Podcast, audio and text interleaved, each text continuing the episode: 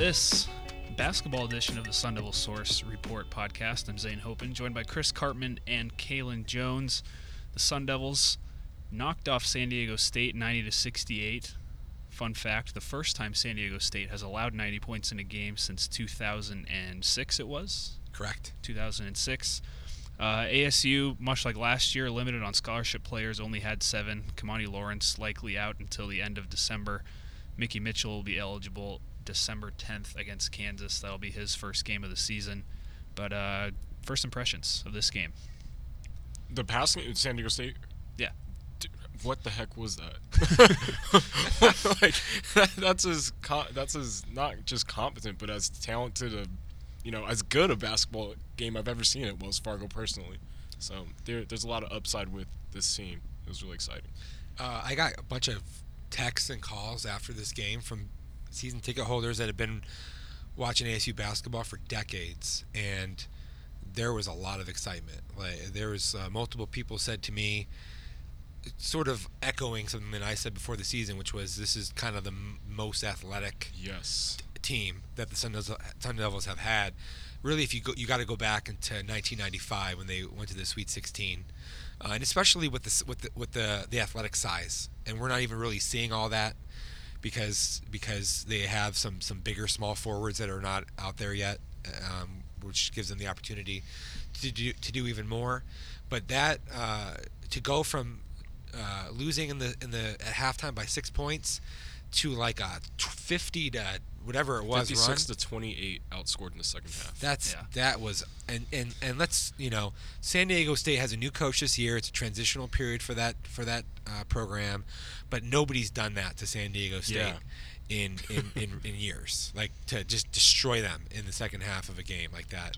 Uh, it was pretty remarkable. Yeah, I mean the one the one thing just watching the game for me, for them to have going forward two guys like De'Quon Lake and Romello White who are true post players. I mean, the last true post player you had on this team was Eric Jacobsen, Jacobsen, who you know yeah. more of a defensive guy.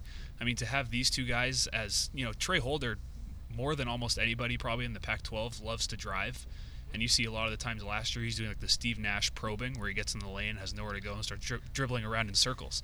Yeah. And now you've got two guys who you can dump off to, who you know can finish and jump over guys, jump through guys, and play physical down low. Like as important as the guard play is on this team, it's almost more important to have just like the guys who look at garbage buckets and just stand there and, and get presence from Tra Holder and Shannon Exactly. Evans when they have nowhere to go in the lane. Well, well, not just being able to dump off the ball or have it collapse and do something with it that way.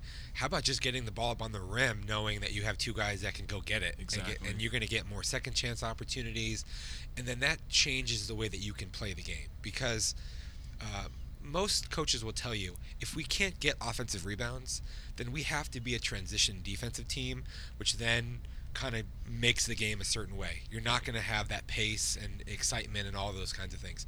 ASU now has the opportunity with this team, first time under Bobby Hurley, to to uh, play a little bit of a different style. And and he, Hurley was always generous with allowing his players to get up a lot of you know borderline shots from the perimeter, but that was because they they, they, they didn't have enough Yeah, players to to. play a defensive game and they didn't have any post scoring, so they had to do it that way. So this is the um, first signs that Hurley can elect to do to do some different things with this team. it was weird because like in the first half in, in comparison to last year you saw like Zay mentioned the lack of post presence is what made ASU you know they were chucking up 20 30 three pointers a game whatever it was Yeah. like Yeah, in, in the, the first most in half the league. and in, in the first half last week they attempted 12 they only went 2 of 12 but you know they were only trailing by 6 and they had a 10 point lead at one point. point and you talk about the impact that Romello White and De'Quon Lake have just their scoring ability I think that alone makes this ASU team more versatile. You know, I'm just repeating everything you guys are saying, but this is a much more versatile team. And you know, Bobby Hurley, as you mentioned, Chris, like he has more versatility as far as what he's able to do with this team, and they're much deeper.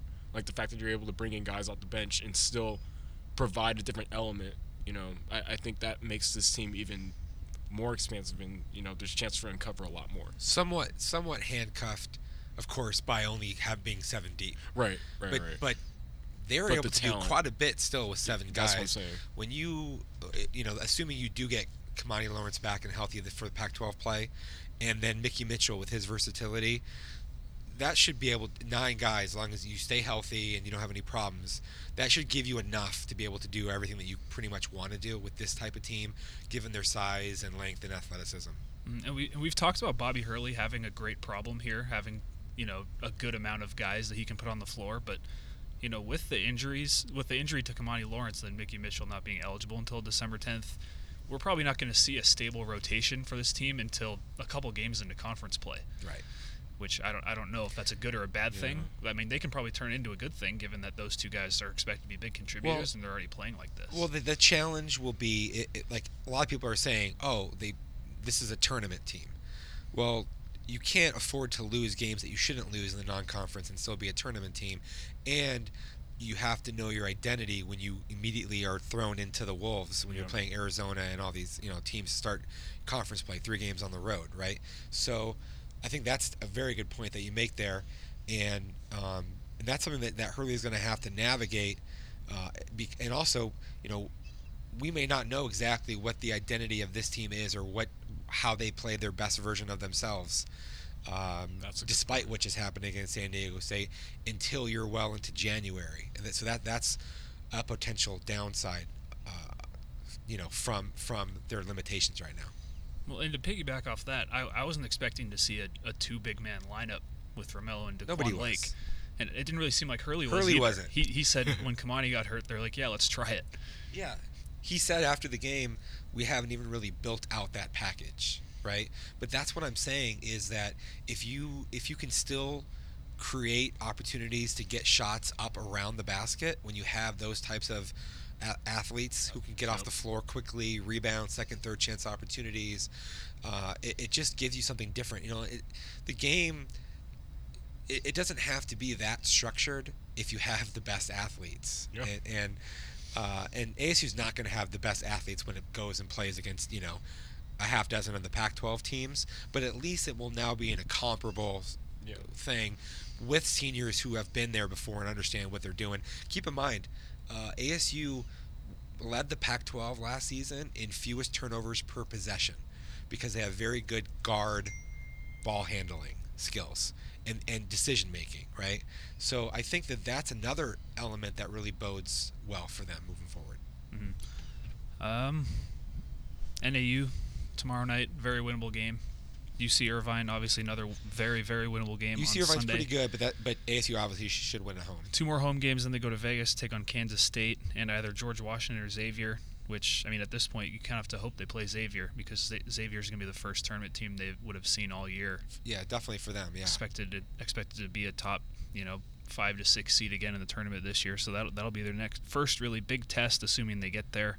It's almost Um, better. To, it's almost better to like just play a game like that, even if you lose, for what ends up being your RPI. Well, just es- your especially schedule on the road. I mean, I mean, sure. as important as the Kansas game is, you'd, you'd rather have a road game against someone who's not Kansas, but is also a, a good opponent Correct. first. Um, final thoughts. Yeah, Uh, they're, they're yeah. super athletic. I mean, there, there's so many different ways that this team, just early on, as you guys have already said, there's so many different ways that Bobby Hurley's team can beat opponents or at least compete with other teams this year. Yeah, I think the the biggest surprise was De'Quon Lake's capability. Uh, didn't really put up huge numbers in junior college. wasn't that broadly recruited at a high level, and uh, a guy who's six nine or maybe you know six ten on a good day, but with a seven two wingspan, big hands, athlete, gets off the floor, showed actually some pretty good touch and creativity Yeah. with his back to the basket and uh, a good post area presence defensively and shot blocker. I think um, they, they ASU was surprised uh, based upon what they'd seen from him in practices. Sometimes sometimes guys are just gamers when you get energy and, and all that. It seems like maybe he's that. Um, Vitaliy Shibel now maybe ends up being the guy who's once they get everybody else back is kind of like on the cusp of the rotation. There you have it. ASU hosts NAU and UC Irvine this weekend before traveling to Vegas next week. But uh, for now, thanks as always for listening.